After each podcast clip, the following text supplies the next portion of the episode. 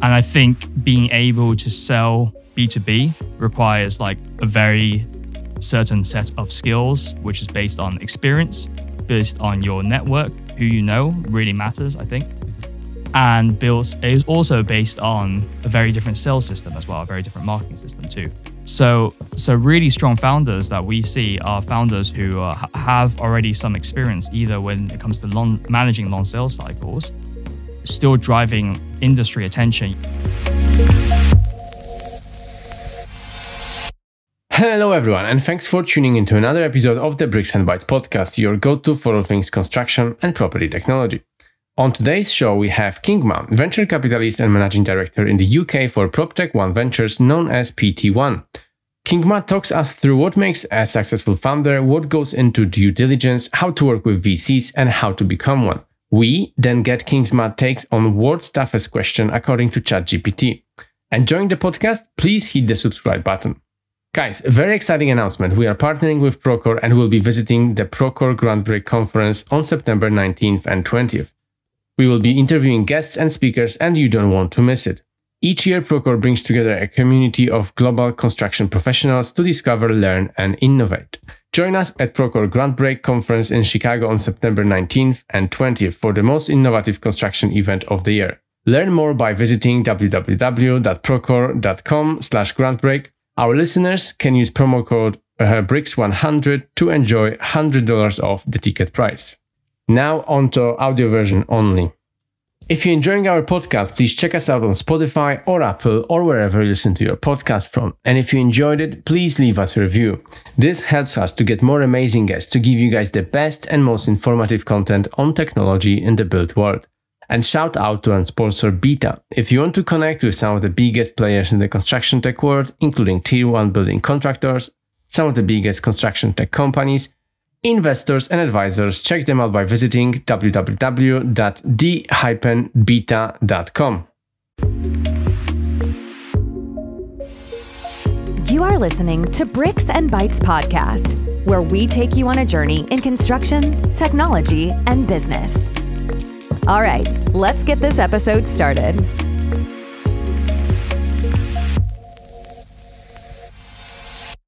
Kingma, great to have you here. Yeah, great to be here. Thanks, guys. Um, so maybe let us tell us a little bit more about you. And so from you went from business owner to board of directors of UK PropTech Association, and now you're running UK arm of uh, PT1. What decisions in the previous life made you are where you are now? Oh yeah, so thanks for having me here today. So my background is that I kind of spent the first five years of my career working in tech. So I was working in a couple of tech startups as a product manager. And then I was lucky enough to have the opportunity to co-found my own startup along with another kind of employee, a colleague basically of mine. And yeah, we ran this startup called GoCarer full time for about two and a bit years. We turned into a nonprofit. The startup's designed to help create better accessibility towards high quality care for autistic children. So essentially, we wanted to provide a team of therapists and team of carers to to help both parents and also kids on the autism spectrum as well. So completely unrelated to prop tech, completely unrelated to actually anything I'd done in my background as well. So I made quite a few mistakes. I definitely had quite a lot of lessons as well. And my ambition at the time, and you know, to some extent today is still very much to have my own startup in the future. And I thought after kind of running GoCarer full time for a few years, going to venture capital would be quite a good opportunity, certainly from a learning perspective, from a networking perspective as well, in order to better kind of facilitate becoming a startup founder in the future. And one of my theories was that being a specialist VC, i.e., focusing on one or two fo- verticals as opposed to being generous VC, would better equip myself in terms of therefore understanding better a market and industry and better identify those opportunities, better getting to know, you know, great people as well who could be future, I don't know, partners, collaborators, customers or whatever as well. And sort of by chance, I landed in PropTech VC by a friend who just connected me to someone who was, you know, setting PropTech VC up at the time. And so I kind of stumbled into that industry. But real estate and construction are two super huge topics. There are so many opportunities to digitize, to innovate in these places as well. And so that's kept me really, really engaged and interested over the last four and a half years or five years since I basically started in this space as well. Mm-hmm. So the first startup, that you exited or what, what? No, no, I haven't. I didn't sell it. It's still, well, we still own it. We just don't really operate it anymore. So because it was an in-person service, lockdown meant it was very challenging to actually run those sessions in person. So we all kind of got busy as well because we were all basically volunteering our time Mm, to uh, to run it. Yeah. It's tough. Yeah. You mentioned uh, the VCs specialize in certain verticals, right? Yeah. So why they cannot specialize in a few verticals? Why they have to choose prop tech, contech, or something different? Or are there VCs who do all of them? Yeah, so I think if you look at the majority of VCs, you know, you know, the larger VCs tend to be generous VCs, as in, you know, they'll do fintech investments, they might do health tech investments, they might do consumer tech investments, just to kind of give some examples, right? And of course, if you work there and you start as an analyst or an associate in these organizations, you tend to focus more on specific industries. And more often, that's because you've got some special interest or experience in these industries as well. So, of course, there are specialists within these generalist funds. Mm. But at the end of the day, you know, like getting really deep into an industry, you, I think you kind of need the entire organization. That's kind of how we are set up at PropTech One as well, because our LPs, our relationships are pretty much all people across the, the value chain and real estate industry as well. So that means it's much faster essentially for us to access good quality objective information on like whether this new startup proposition has some interest, you know, from a commercial perspective from the market. Yeah, got it. Okay, so I'm managing director of the UK in PT. It was PropTech One, but now was it rebranded to PT One? Yeah, so we changed the logo. So there's kind of two reasons for that. May one just because PT1's shorter, and so this just sounds a bit more succinct. and yeah, secondly because we yeah we look at construction tech as well, and prop tech means a lot of things to different people. Mm, It's not really actually the best term That's- because of that. What would be the better one? Yeah, so PT1 kind of like means that, you know, we obviously we, we do look at construction tech, but for some people reading prop tech one in the name, Yeah. they might think, oh, well, that doesn't include construction tech. So Fine. we're just tired of explaining that again and again. Yeah, what does a day in the life of your position look like? A lot of emails, a lot of emails. Yeah, Oh no, I'm not doing it. A lot of emails, a lot of a lot of meetings. So there's like, I guess, three main tasks that you know or responsibilities that I have in my job as UK MD. So the overall responsibility is to grow PT1's brand Mhm. and you know network and reach towards the industries, towards the audiences that matter for us in the UK, right? And these are different audiences. This is the venture and startup community. So that's really large, that's really broad. That's like tech founders, that's other VCs, and that can come from, you know, almost anywhere. A lot of it's obviously concentrated here in London, but there's so much going on across the country. So yeah, the tech startup community is one of them. Second one is the real estate industry at large, and that's super broad as well because that translates to like real estate agents to people working in banking and people working in real estate private equity. So very, very different audiences, all very large markets. And finally, construction as well, which is also super broad, right? As you know, there's like engineers, architects, all the way to developers, contractors, subcontractors, individual mm-hmm. installers. So, of course, not everyone can know us, but we do have, because prop tech and construction tech propositions can often tackle solutions within those individual spaces. It's really important for us to kind of build our reach out. So yeah, that's the overall kind of like responsibility. And then within that, that means deal making. So sourcing and do, doing due diligence and researching potential investment areas. That means working with our portfolio founders. So we have now, I think, 22 companies in our portfolio since we started investing. 20, 22, yeah. So out of them, you know, a few of them are UK startups, quite a few of them are continental European startups. Many of those have expanded into the UK as well. So I also support those companies setting up their London office as well, kind of finding like, you know, maybe a first person or, or second employee on the ground. And the third part as well is obviously, you know, making sure that we have a strong enough network that can also just help us with due diligence, help us with support. So when, when founders come speak to us as a specialized VC, right, there's an expectation that we can make the right introductions to the right people mm-hmm. at the right time in our relationship as well. We don't necessarily need to invest in order to, you know, to make valuable introductions. Because we invest a very tiny fraction of all the Yeah. startups that, that come to us. Mhm. But it's important to us to build relationships with lots of good founders. And in order to actually build those relationships and make introductions, we actually need to have relationships with everyone on the industry side, right? Yeah. There can be potential customers, there can be potential partners, potential distributors as well. Podcast hosts. And podcast hosts are definitely a big marketing channel as well. Yeah. So yeah, there's, there's quite a lot of work and there's quite a lot of people to keep engaged as well. Kingma, so out of these 22 businesses that you invested in, what are the categories of these businesses? What what do they do? Sure, I can't list all 22 of Yeah, them but like because it would just take a lot of time. like um, Yeah. So, so broadly speaking, well, we used to have this framework. Maybe it's a bit outdated now, to be honest. We used to have this framework, a very, very simple one, right? Like if you look at the life cycle of a building, there's the pre-construction stage, there's a construction stage, and there's a post-construction stage, right? So within all three of these areas, we can break that down into different themes or different different businesses as well, right? There's like the financing and planning stage. Mm-hmm. There's the site acquisition or development stage. There's a construction stage as well. Like we can break them down into more and more. All of our 22 investments are startups that fit into one or multiple parts of a building lifecycle. Mm-hmm. So some are construction tech startups, like for example, PlanRadar, that fit into the construction period of a building, Mm-hmm. right? It's uh, basically like a communication and information aggregation platform to centralize important information for different stakeholders involved in the construction project into one place. Mm-hmm, Some can be fitted into or retrofitted into existing buildings, like for example, EcoWorks or for example, Neocarbon. So EcoWorks, for example, is replacing the paneling of existing multifamily residential assets to make them into energy efficient paneling, often made from modular manufacturers as well. Or I mentioned Neocarbon, that's retrofitting cooling towers, more for industrial real estate assets, into direct air capture sources as well. mm-hmm. So yeah, Not only prop tech businesses, there are construction tech as well. exactly. PT1 is not just about prop tech. Yeah. It's the whole kind of Mhm. well, property like is a big word, right? So real estate, construction, property. I like it. It makes sense because it's not. It's very difficult to divide between uh, prop tech and contech and just keep them separate, right? Yeah, I think one area we don't do. So there's a really, really good writer called Brad Hargreaves, who is American chap who founded Common. Please asterisk. Let's double check that. Okay, Okay. but yeah, um, Brad Hargreaves, and so he, he writes a lot, and he's a really, really successful serial entrepreneur as well. And and Brad wrote this article like a couple of months back saying like why prop tech is a, basically a crap term, right, to use because it kind of broadly speaking, and I agree with this, it means two types of businesses. One is like technology companies that you know add efficiency, deliver some value to an existing process in the real estate industry.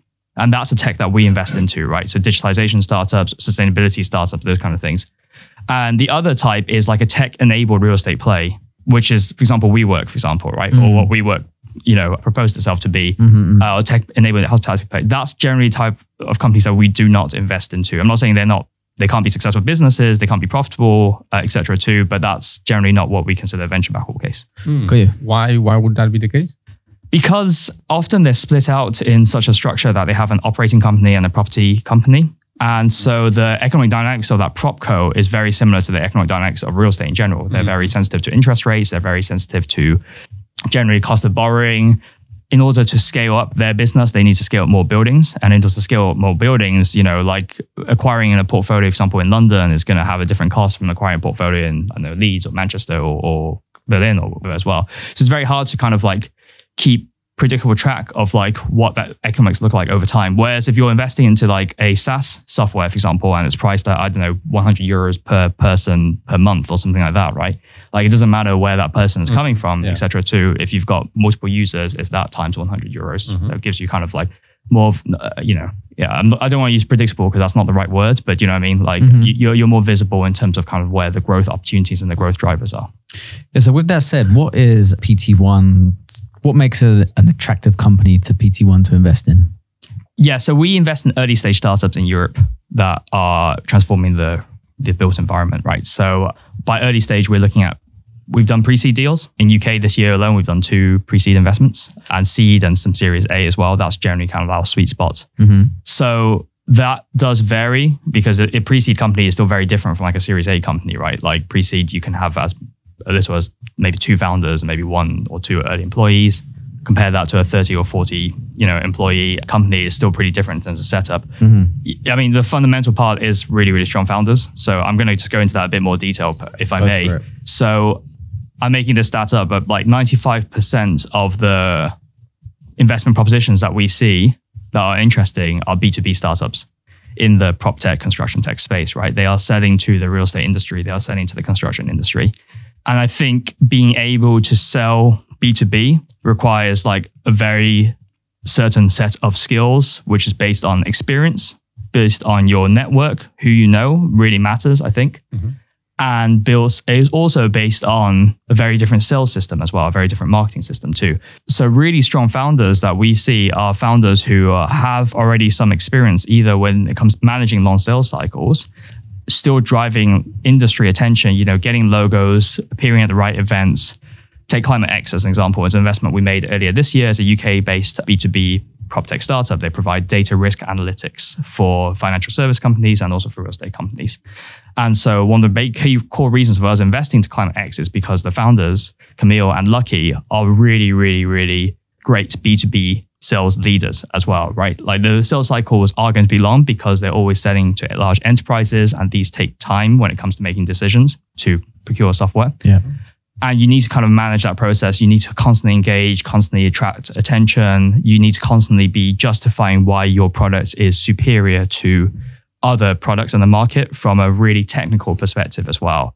And so, you know, you can be very bright and come out straight from university, but chances are you don't have that network, you, you don't have that experience. So you're going to struggle probably a lot more than someone who's probably been working in that field for a couple of Got the years. scars. Mm-hmm. Yeah. Great. Further with this, can you just explain broadly what VC is actually and what is a limited partner? Oh, sure. Yeah. Venture capital can be considered a type of asset class, right? So, or a type of investment strategy. It's we deploy capital from LPs or limited partners mm-hmm. Who are basically investors putting money into our funds. And then we are deploying that funds into an early stage company with low valuation, well, with very, very high potential to grow and to scale their product and therefore scale their business base. Mm-hmm. But at this current point in time, you know, it's very early, as in they're still developing out their technology, they're still developing out their go-to-market strategies, they're still building their team and management structures, right? So that the hope is that because they're very scalable, they have higher multiples, let's say, than traditional businesses as well when it mm. comes to their enterprise value to revenue ratio or to their profit ratios. And so the value of that company can massively increase in a pretty short amount of time as well. So what VCs look to do is make a return, you know, within our fund life cycles, which are typically, let's say, between eight to 12 years. And so within that, make some investments and then exit those investments in that kind of time frame as well. And by then, you know, if that startup hasn't failed, which is also a possibility given the risk profile of the investments we're making, hmm. hopefully has grown substantially. So the valuation is also reflecting on it. Okay, so follow up on this. So after how many years you would consider a business not not being a startup anymore? Where from the startup it becomes a business? Yeah. Is there any particular time in this life cycle of this business that it has to or should become profitable to a certain extent?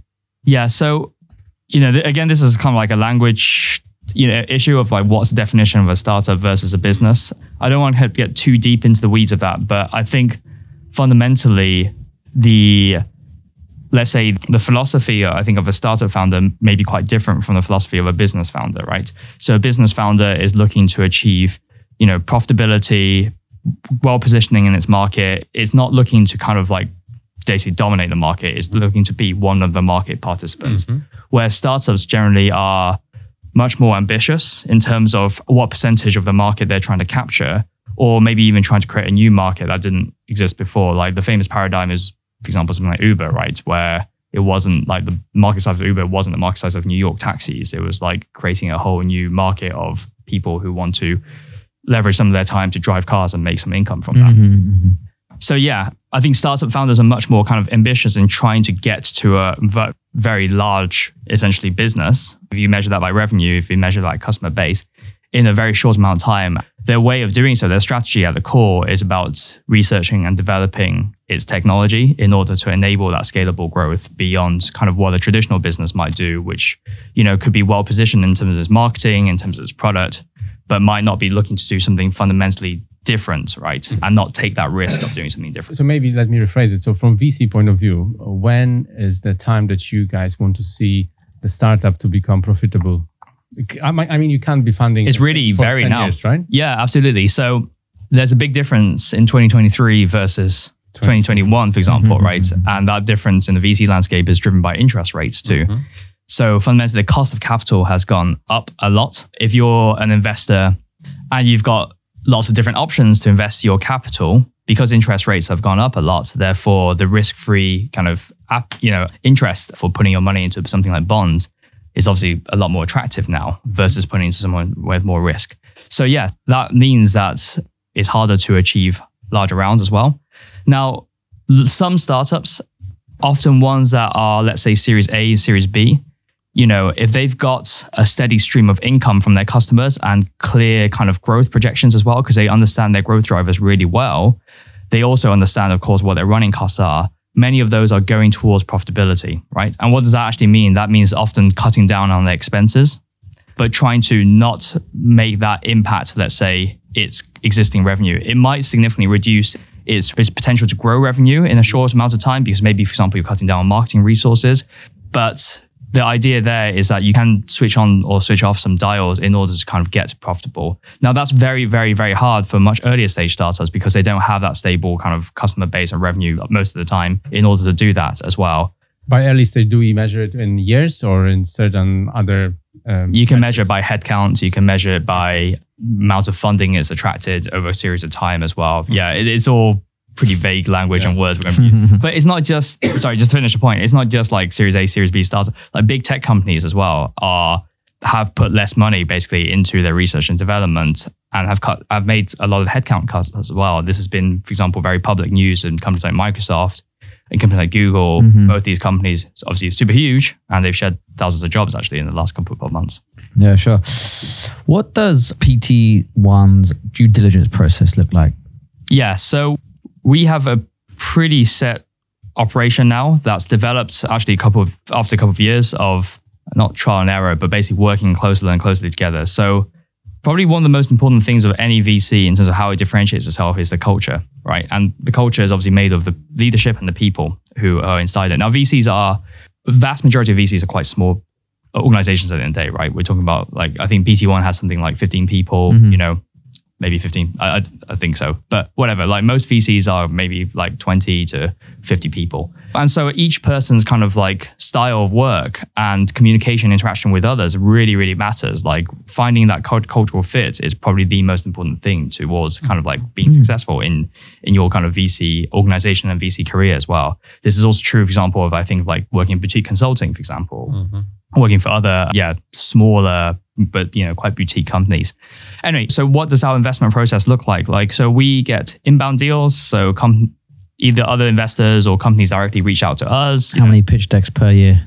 A couple hundred per month, right? oh, wow, times okay. up how, obviously how, by can, 12. How can you process it? What, yeah, so we, Graduates. we, we try to we try to input, you know, like a Typeform and some founders go through it and we're very grateful for that because that provides like a nice structured mm-hmm. flow of, of information. Mm-hmm. Not everyone does you know, I hope more people do that. Please. It only takes two minutes. yeah. But yeah, obviously, so we compile lots of input and then we do outbound as well, right? So we send some founders like LinkedIn messages yeah. or emails, or we ask, you know, if we have a mutual connection by whatever, you know, we ask for a friendly introduction as well. If there's a particular theme of prop tech or construction tech companies that we're looking into as well. So anyway, we receive all these like opportunities, right? And then we generally have a first 30 minute call with some of them. And if there's a right kind of fit, because like they're kind of raising the right size round for us, as in not too large. Companies doing something quite interesting. Again, very variable about what interesting means. Basically, yes. at that time, time stage of time, but just take it yeah, yeah. now. Yeah. Then we'll do a second call, a bit longer, maybe involve another colleague as well. And then by that time, basically, what we're trying to do is build like a full picture of what that startup's doing in a short amount of time as possible to from their internal information. And then once we have that, or in parallel of doing that, we're also asking our industry connections, as in people who already work in that market who might be potential customers or you know existing incumbents, right? Depends totally on what that startup is doing. And just asking them, you know, what do you think basically of what this company is doing? You know, is it mm. positive? Is it negative as well? This is where having a very wide LP base, investor base, you know, for our funds is really helpful because they've invested in our funds, they invested in our success as yeah. well. So obviously they're going to give objective and timely feedback to us as well.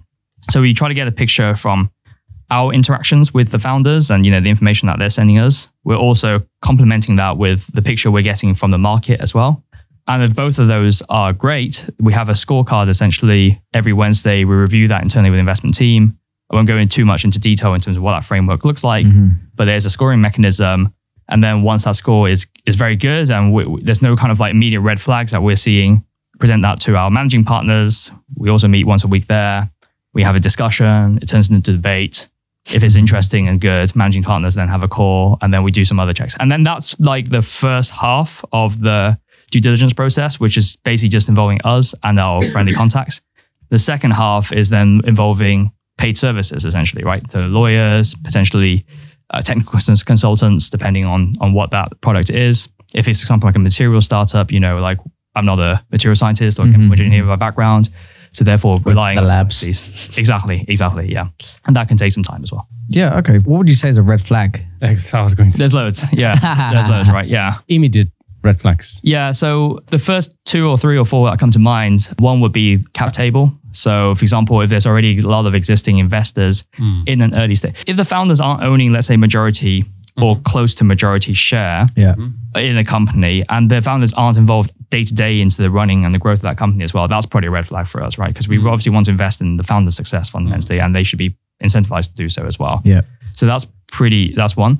Another one would just be our interaction with the founders. Like if something's not feeling right, basically, in terms of our communication with them, you know, there's not Chemistry, no chemistry. exactly. So yeah, sometimes that can be a deal breaker. So obviously you invest in them in long term as well. So yeah, so you have to have Yeah. There has to be a relationship. great foundation in the first place. Yeah. So stuff like that. Uh huh. Okay. So, out of these uh, hundreds of pitch decks a month, is there any particular theme that just currently, um, Yeah. So when we're looking at apart from sustainability?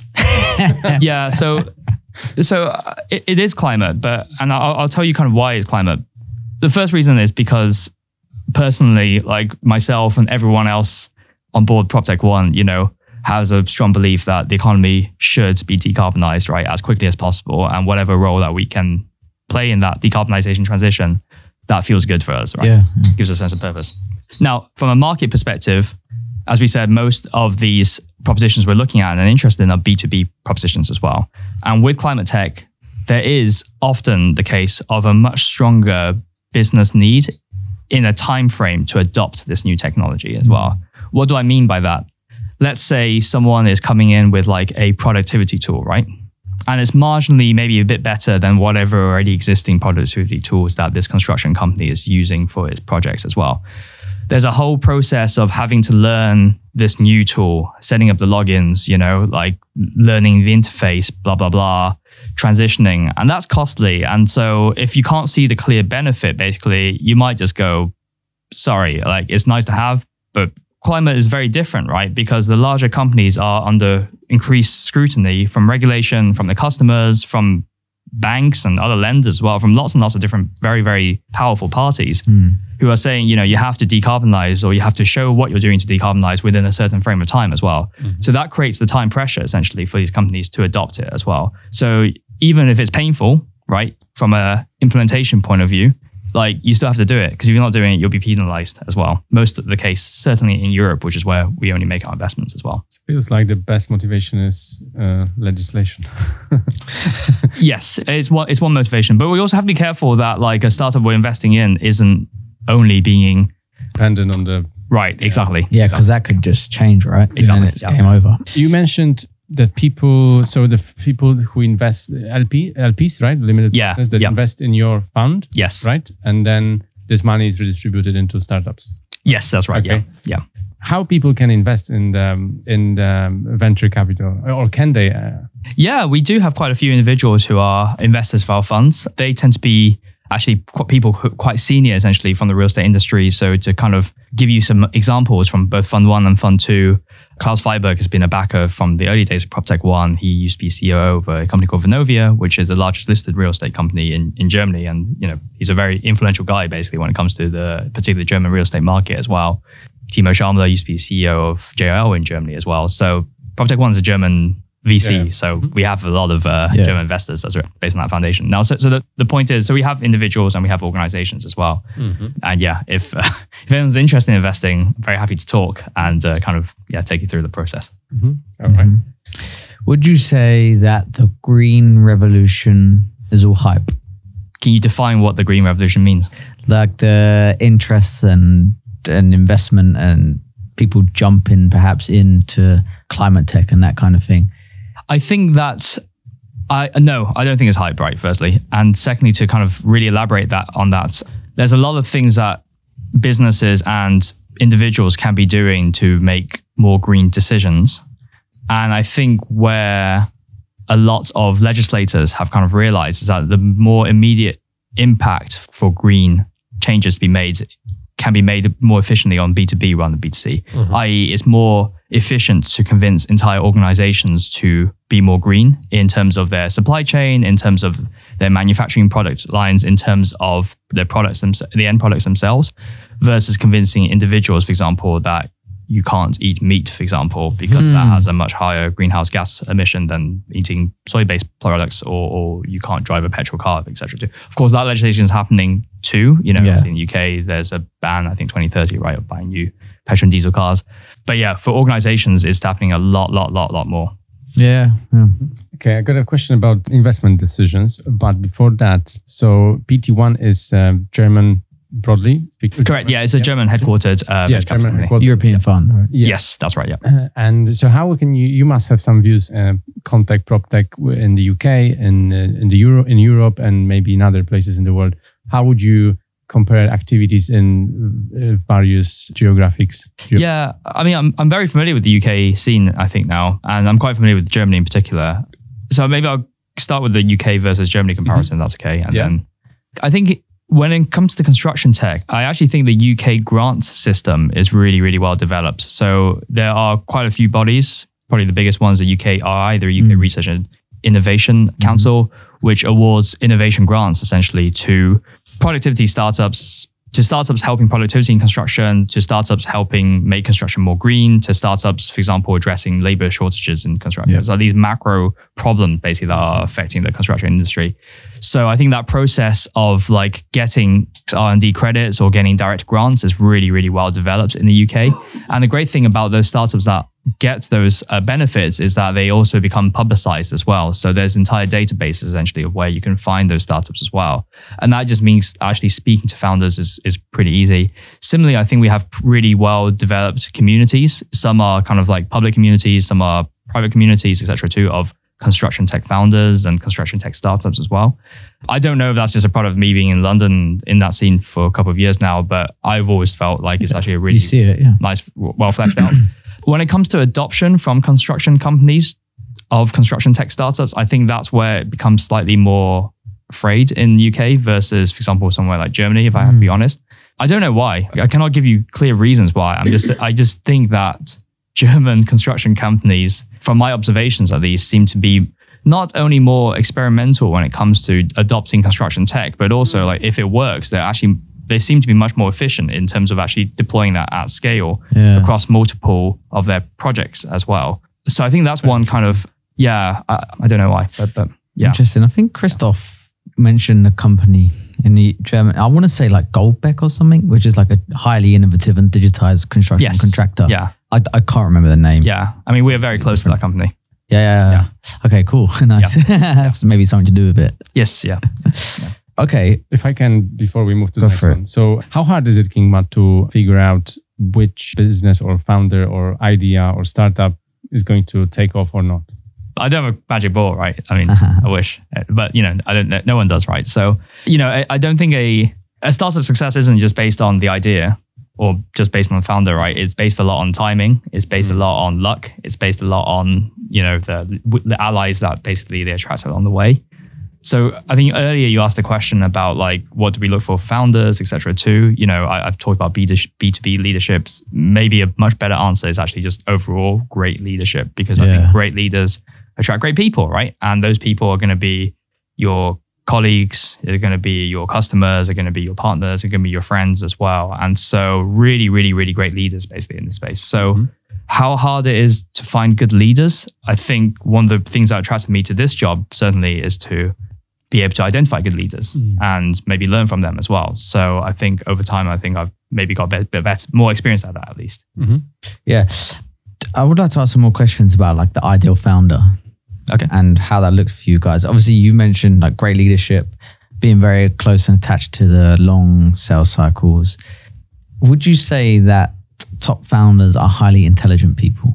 Yeah, I, I think they are highly intelligent people. I think probably not the most like top five percent or ten percent most intelligent in the population. I'll tell you why. Mm-hmm. It's because startup is bloody mad, right? Like, it's, Yeah, you got so kind of stupid to want to do it. exactly. Yeah, and I think if you're really, really, really smart, you realize kind of what Yeah, the what the dangers are. But yeah, of course, they're very intelligent. Yeah, Yeah, yeah, yeah. Very resourceful, I should say.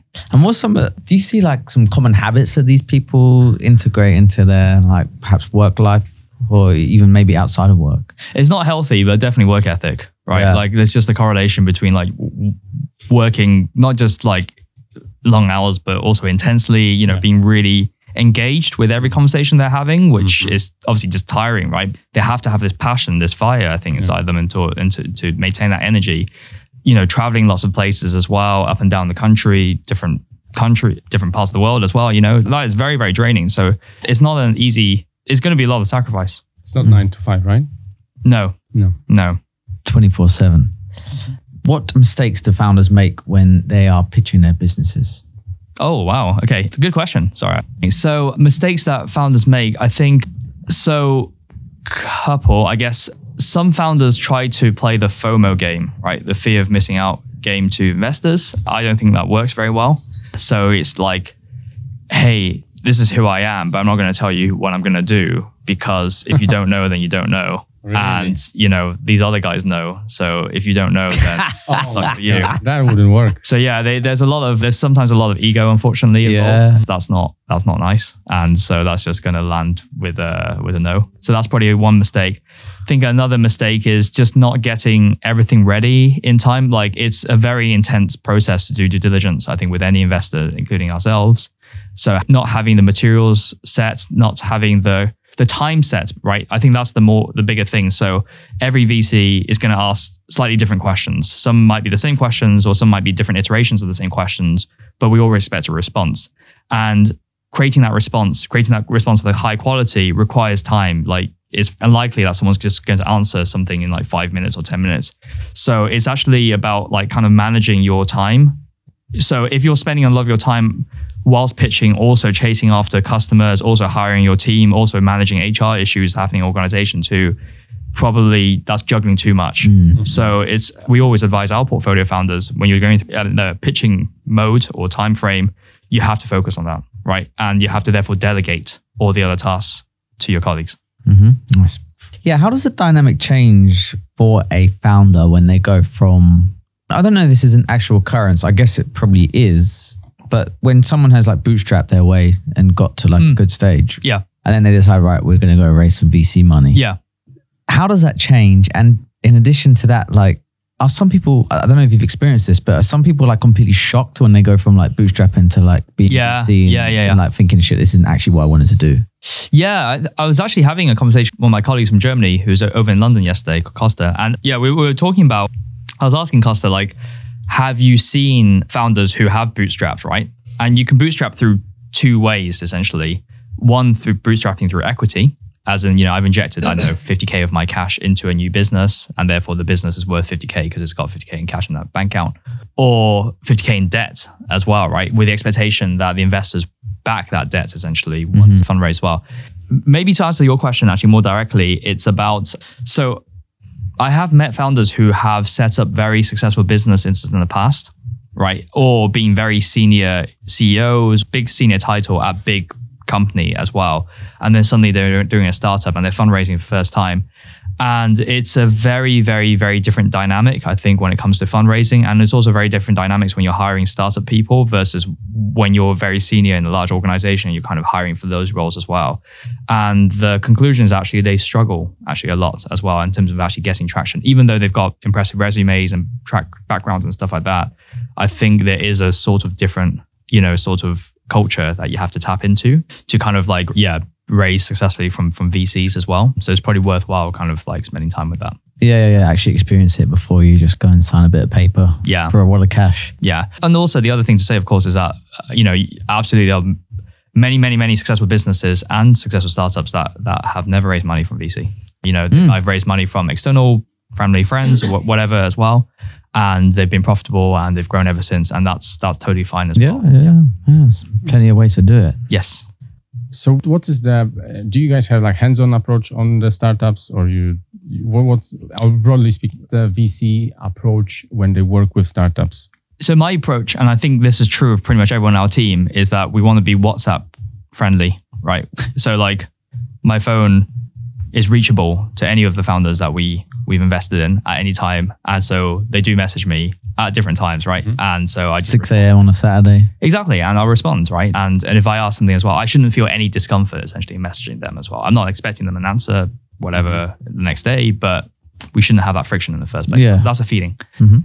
That's about as hands-on as it gets in terms of like day-to-day communications, and then how hands-on we get in terms of more general topics entirely depends on what's happening with the startup, right? So when there's a distressed situation, for example, we've had some startups where co-founders have left the company. We've had some startups where maybe raising funding rounds have been a bit slower than than, than anticipated to. So suddenly cash flow becomes an issue as well. Mm-hmm. These are topics where suddenly like everyone needs to like roll up mm-hmm. their elbows and say, how do we solve this problem in the most practical and fair and way forward as well? So that's of course when we get really intense. But when things are going well, we also like to just be as hands off as possible. Mm-hmm. Mm-hmm. Yeah. So not to deteriorate. Anything. Yeah. Exactly. Yeah. Yeah. So do you have like weekly meetings with founders, or I'm just curious about this dynamic? For the companies that we have board seats on, you know, we have regular meetings depending on the regularity of the board. Sometimes it's once every month, sometimes it's once every quarter or every two months. We have impromptu monthly, weekly is too, is is Okay. very regular. Yeah. So what sort of reporting? I'm not asking about PT1, Yeah, sure. but broadly speaking, what sort of reporting uh, stand, startup founder has to comply with uh, Yeah. when they deal with VCs usually? Yeah, so I think I've learned some best practices, right, in terms of how VCs communicate with investors over time. So the two best practices I want to share is one is on the investor newsletter, and the other is on the investor WhatsApp distribution list, which is really, really handy. FloodFlash do this really well. So to the monthly newsletter, right? So that is a newsletter that goes out every month to investors, and is the best ones I've seen are ones that are really clearly structured with team updates, financial updates, customer lead updates, successes, investor asks. Maybe I'm forgetting a section, but I think those five sections are already very good. And Inspirational quotes. what's really nice, inspirational quotes, yeah, yeah, the journey of a thousand steps, lots, whatever. Um, yeah. yeah. so, so what's really nice is that it's all very, very clear. It's very well structured. And if there's anything specific that an investor can do to help something, for example, we're hiring for a CTO, please input any names of potential CTOs you know into this Google Docs or mm-hmm. whatever, right? Mm-hmm. So that makes it as interactive as possible. You're not just reading something, but you're engaging the content in order to help that startup most directly. That's really, really good. And then the other is the is the WhatsApp uh, distribution. So WhatsApp has this great feature where you know you can add people onto a distribution list, and that means you can just send one message, and that message will send out to everyone on that distribution list as well. Mm-hmm. So I've seen I'm on the investors distribution list for quite a few different starts as well, and they just say basically like, "Here's a key win," you know, like we just won this company. You you don't need to save it for the for the newsletter. It just takes a couple of seconds Yeah. to write. It's very good. Impromptu update. Keeps you engaged. Yeah, He nice. hasn't mentioned Slack. Yeah, Slack. he hasn't mentioned. I haven't mentioned Slack because I'm not on Slack. I used to be on Slack when I was working in startups. Yeah. Yeah. I just feel WhatsApp is much easier to communicate on, Yeah. on, every, on every level. That's why. Oh, like everyone uses it. It will maybe this is a bit of a subject point, but like you know, some people trying to solve an issue in construction is communication, Yes. and people are trying to solve it with various tools and different. Even like Procore, one of the biggest construction tech companies, even has like a almost like a chat function that they've just recently released. But the default is always WhatsApp. Yeah. and it's like say to your site guys, put a photo on on uh, Procore, Yeah. just go default to WhatsApp. Yeah, And yeah. Communicate WhatsApp, WhatsApp, WhatsApp. So Yeah. Like, yeah. I mean, it wasn't always this way, right? But I think just, I don't know, the last couple of years, WhatsApp has really dominated. Completely, yeah. And I don't think there's anything wrong with it as long as you can integrate it somehow In into the UAE, it's absolute norm. Everyone uses WhatsApp. It's not no one, but people use WhatsApp for everything instead of email. Mm. So that's mine. yes. Do you have another question on this, Yeah, I this wanted- section? I want I wanted to touch on um, economic environment Yeah. currently. How Yeah. how do you see it? So you mentioned earlier that there were different environment due to rates, much lower rates in 2021. Now we've got now we are in 2023. There are much higher interest rates, Mm-hmm. and how does it impact venture capital business? Okay. How does it impact also quality of startups that are emerging right now? Do, do you want me to answer that question for in general or specifically for construction? Because they're, they're quite different answers, I think. Okay, well, both. Both. Okay, cool. So yeah, so in general, there's a lot of people who say, both founders and investors, who say that actually a really good time to start a startup is during a downturn. During downturns, there are job losses. So mm-hmm. therefore, there's actually greater pool of people that are more easy to hire. When during the early days, you know, there's very little traction and that can go on for a while. But when the economy picks up, then hopefully you've you're lucky in terms of your timing as well to actually start picking up some brand recognition, momentum in terms of your sales as well. And so you can kind of like ride that rising tide. Now, I don't know if we're in a downturn or not. There seems to be a lot of uncertainty, a lot of mixed opinions around whether UK, Europe, etc., is in a downturn. I, I'm hmm. not going to really, I, I'm not bold enough to Yeah, yeah. give a clear view about that. But whatever, that, that's just something I think it's probably to say. I think in terms of, yeah, I think, so I've been working in like tech VC for like, I don't know, 10 years, let's say, right? Maybe eight or nine. It's not the longest amount of time, but definitely the dynamics of, let's say, the UK startup scene now compared to like eight years ago. I remember like when the first WeWork opened in Moorgate and they ch- they threw all these like great parties and great events. It's really different now. It feels much more professionalized. I think. I think. Uh, yeah, and it kind of. I don't know.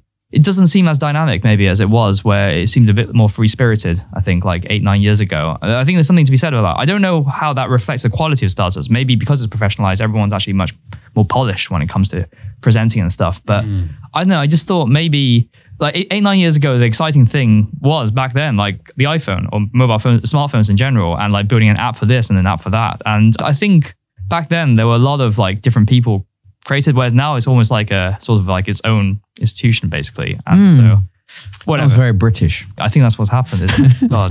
Become Britishized. Yeah. And then for, sorry, I was going to ask for construction, but if you have other questions. No, no, no. Go for it. it Go away. for it.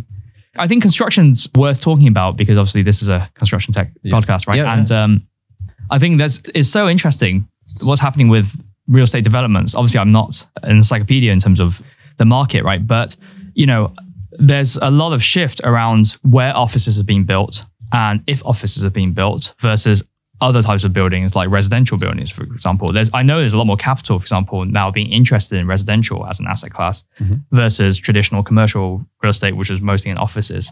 Similarly, I know there's a lot of investment and therefore a lot of building into logistics centers, right? But that seems to have slowed down in recent years because maybe UK has become quite saturated in that mm-hmm. too. So the types of buildings being built is actually very dynamic. And I think at this point in time, you know, we're looking at kind of housing solutions and we're looking at planning permissions, et cetera, too, to reduce the frictions there. Hmm. We're looking at ways to reduce the cost there as well. We're looking at ways to improve the infrastructure around kind of new development sites as well to make maybe areas that are less well connected more attractive places to live as well because things are very concentrated. But who knows, right? Like government policy and drives a lot of direction of this as well. And so this is a very changing field as well in the UK. So how does that therefore affect construction tech? Well, fundamentally, if, if the company's building different things, then I think tech needs to get adapted to that as well, both prop tech and construction tech too. So maybe looking at residential focused technology, maybe a life sciences focused technology is is more of an interesting space. hmm Okay. Okay. We had some questions from some people who who gave us some, Oh, okay. some questions. Shout out to Paul Hemming. I hope you understand this question better than the person asking it, i.e., me. So, what valuation multiples are you seeing today, and your predictions for like the next one to three years? Yeah. It's obviously a spread. It's obviously a range depending on the stage of the startup. But let, Maybe what is valuation multiple? Okay, sure. So if the company is making, let's say, 1 million of turnover or revenue per year, then and is valued at 10 million, then that is a valuation multiple of 10x revenue. Got you. Yeah. So He did explain that to me, but I just forgot it. As in Paul who asked it. yeah. So so valuation multiples are lower now, as in the dilution that a founder is diluting their their equity by per investment round is greater. There's an in, yeah inverse relationship there compared to two years ago. So I don't know, maybe like a I, I've seen like a range, let's say, from like three x to like ten x, whereas maybe two years ago I was more looking at like six x to twenty x, Mm. something like that. A re- re- revenue multiples that, that that is.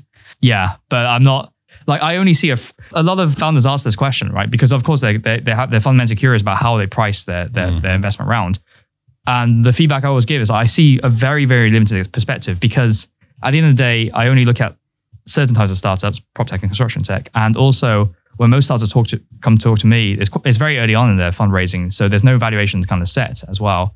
And by the time we get to that conversation where we're talking about valuation, they've already gone through a lot of due diligence process as Mm. well. Yeah. But anyway, I don't think anyone can give a comprehensive answer. Yeah. It just depends. Do you want to ask Vlad? It's very long. Thanks.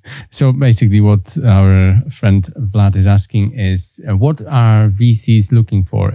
Are they looking for a 25 million pound business or 100 million pound business or 1 billion pound business? Yeah, I mean, the larger the the more realistic, right? But there's probably the more practical answers to give is like what's like the smallest multiple that would make sense for, for VC. So it depends on a lot of things.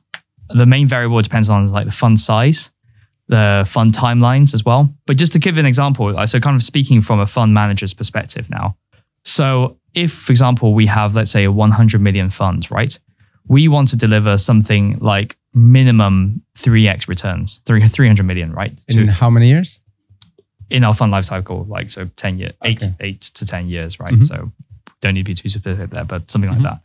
So the point is that if we invest, let's say 5 million into a company, we want that 5 million to turn into, well, obviously as much money as possible, right? But realistically, if we want to return something like 300 million from that 100 million pool and we invested 5 million somewhere, we need that 5 million to return way more than 3x of 5 million, which is 15 million. And the reason why is because we expect some of our startups in our portfolios to fail, right? So not every startup. So it's kind of averaged out, if that makes sense. Yeah. So it's assuming this startup succeeds, right?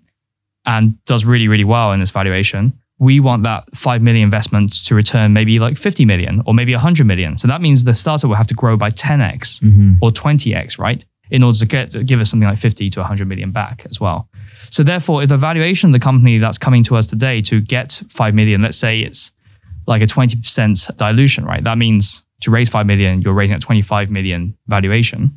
Oh, sorry, what is 10x or 20x of 25 million? It's 250 million to 500 million, right? So th- hopefully that gives you an idea of the mass kind of like Mm, that we're, yeah, we're doing in the background, right? So any company that doesn't have an ambition of less than 250 million valuation is just not worthwhile for us. Interesting. Right. Okay, so let's say you, a VC invested in a business and then it was, and the business returned only 3x. Yeah. And like, do you guys, and it, it's been eight years, yeah, since, Yeah. since this happened. And they are still going, they're still trying, they are still pushing. Are you exiting or are you staying further? So there are penalties for a fund manager to hold on to its investments past the investment and holding period life past the life cycle of the Okay. fund. Is that like a regulatory thing? It's a part of the LP. LP agreement, Yeah. right? All right, so okay. when your your investors demand liquidity basically back within that time frame. I see. Okay, fine. Right. So that's why often a lot of secondaries happen, i.e. VCs sell shares basically of companies that they've invested in too long that hasn't grown as much. hmm Quick question that we wanted to ask that came in from a dinosaur who basically, this dinosaur wanted to live a very balanced life, but he was asked by a VC about his other commitments outside of his business. Essentially, the VC was implying that if you have other commitments, then we're not the people for you. Is this a real occurrence in the VC world? I can see where the VC is coming from. Mhm. So yes, obviously the answer is depends on what commitments the other person has, how long that takes. Is there a conflict, you know, between their various different businesses as well, or are there synergies? And uh, so, you know, I, I don't want to take like a black and white prescriptive approach towards saying like, no, we're going to reject investing into a guy who's uh, He's got a family. well, okay, yeah, sorry, I thought you meant multiple workloads, but yeah, obviously, The But, you dinosaur know- has two kids. okay, yeah. If it's just the Oh, two no. kids, Oh, that's the other part of the life. Then, yeah, absolutely. Yeah. we- we- If it's more about because that you know the gentleman or the lady is running another business or Hmm. has a part-time job on the side, whatever. yeah, yeah, it's different. that's very different. Yeah. Okay. Now, because Kingma, you asked us to ask tough questions, Yes. we went into some large language models and asked us give us the toughest ever question. Wow. Okay. Okay. So you typed that on ChatGPT, babe. So we got one from ChatGPT and one from Llama.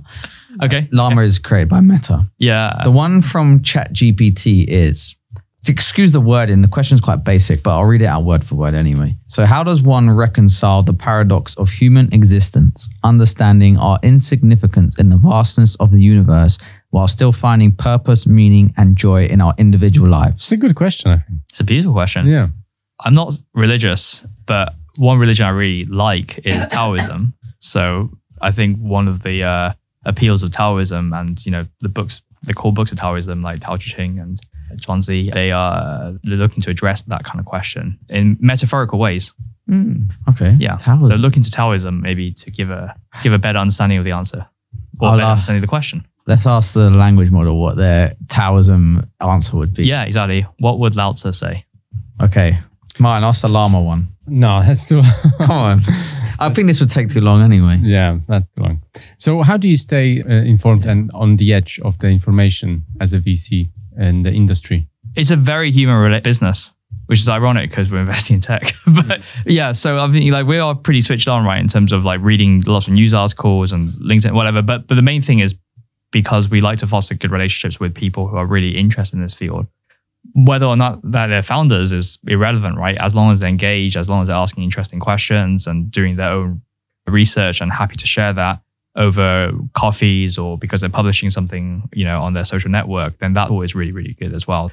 We have a lot of friends, I think, you know, in our network, in our industry as well. And we try to be interesting for them because we see quite a lot of interesting stuff and we receive interesting news back as well. So yeah, it's, it's a very, very, very social game.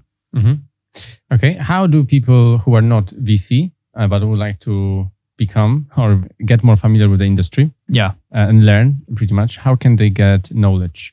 A lot of VCs offer internships, and I think that's a pretty good entryway just to to see if it's a right fit. I also think you have to be very, very clear in terms of why you want to be a VC as well. I think there's a lot of people with good ambitions, you know, and maybe actually VC isn't really the right pathway for them to kind of best achieve those ambitions either. So I'm always happy to kind of share more detail about kind of what I mean from that as well, based on my experience too. But yeah, look at internship opportunities. And also, by the way, doing angel investments isn't like actually, it could be a couple of hundred pounds basically. Yeah. Uh, yeah. Obviously, it can be, that can be a lot for some people. But if you actually have a couple of some savings and you have interest in this field, then why not basically make some angel investments as well? And UK is really well equipped for this because we have SEIS and Yeah. EIS as well. Yeah, because that's tax free, right? You can do that through your business. You can do these investments Yeah, as well yeah, if you're you can also do that. self employed. Correct. Yeah. Do I have the long list of other off topic questions? No, I don't. Any more from you, Martin? I Have you do. got any any good book on the that you can recommend on the subject of venture capital? Yes, yes, I do. Haven't finished reading it, so I'm not gonna.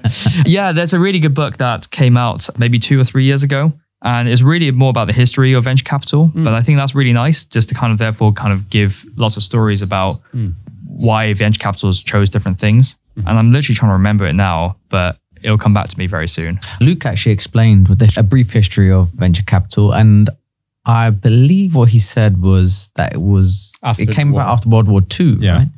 And you mentioned earlier that obviously downturn is a great time to innovate. So obviously Mhm. VC was created at the end of a war Yeah, in order to drive innovation. Production of things, yeah, and just adjust to the demand, growing demand from people who were not dying in the war, but they were now. Yeah, exactly. to- Yeah, I, I mean, fundamentally, great businesses are great solutions as well. Yeah. So yeah, in downturns, you often get a lot of problems. So Yeah. yeah, so yeah. Cool. All right, last question then. Pick a number between one and twenty. Should I say it? Yep. Okay. Uh, Oh, it's not a magic trick. Okay. Off. 12. If you could talk to animals, which species would you want to converse with? I mean, Uh, you may already talk to animals, but. No, the, the platypus. Yeah, lots of mystery. wow, okay, nice. Yeah, Can I ask why? it's just a weird animal. Isn't it? so you just want to ask like, like why and and you know, Yeah, what well- it does. 'Cause you just, I'm just trying to imagine what his voice would be like. like meow, meow, meow, Yeah, platypus. does it quack or Yeah. does it squeak? You so many questions. Try. You need to try. All right, Kingma. Where can we find out more about you? You can find out more about PropTech One by visiting our website, pt1.vc. Mhm. And follow us on LinkedIn as well. We post very regularly, you know, in terms of stuff that we like to share. And I'm very reachable as well, to be honest. So you can always add me on LinkedIn or send me a message as well. And yeah, yeah, go from there. Cool. Wow. thank you very much. Thank you very much, King. Cool. Thanks, guys. Thank you. Thank you. Thanks so much for tuning in to this episode of the Bricks and Bytes podcast. If you are enjoying the show, please feel free to rate, subscribe, and leave a review wherever you listen to your podcasts. We really appreciate it, and we'll catch you in the next episode.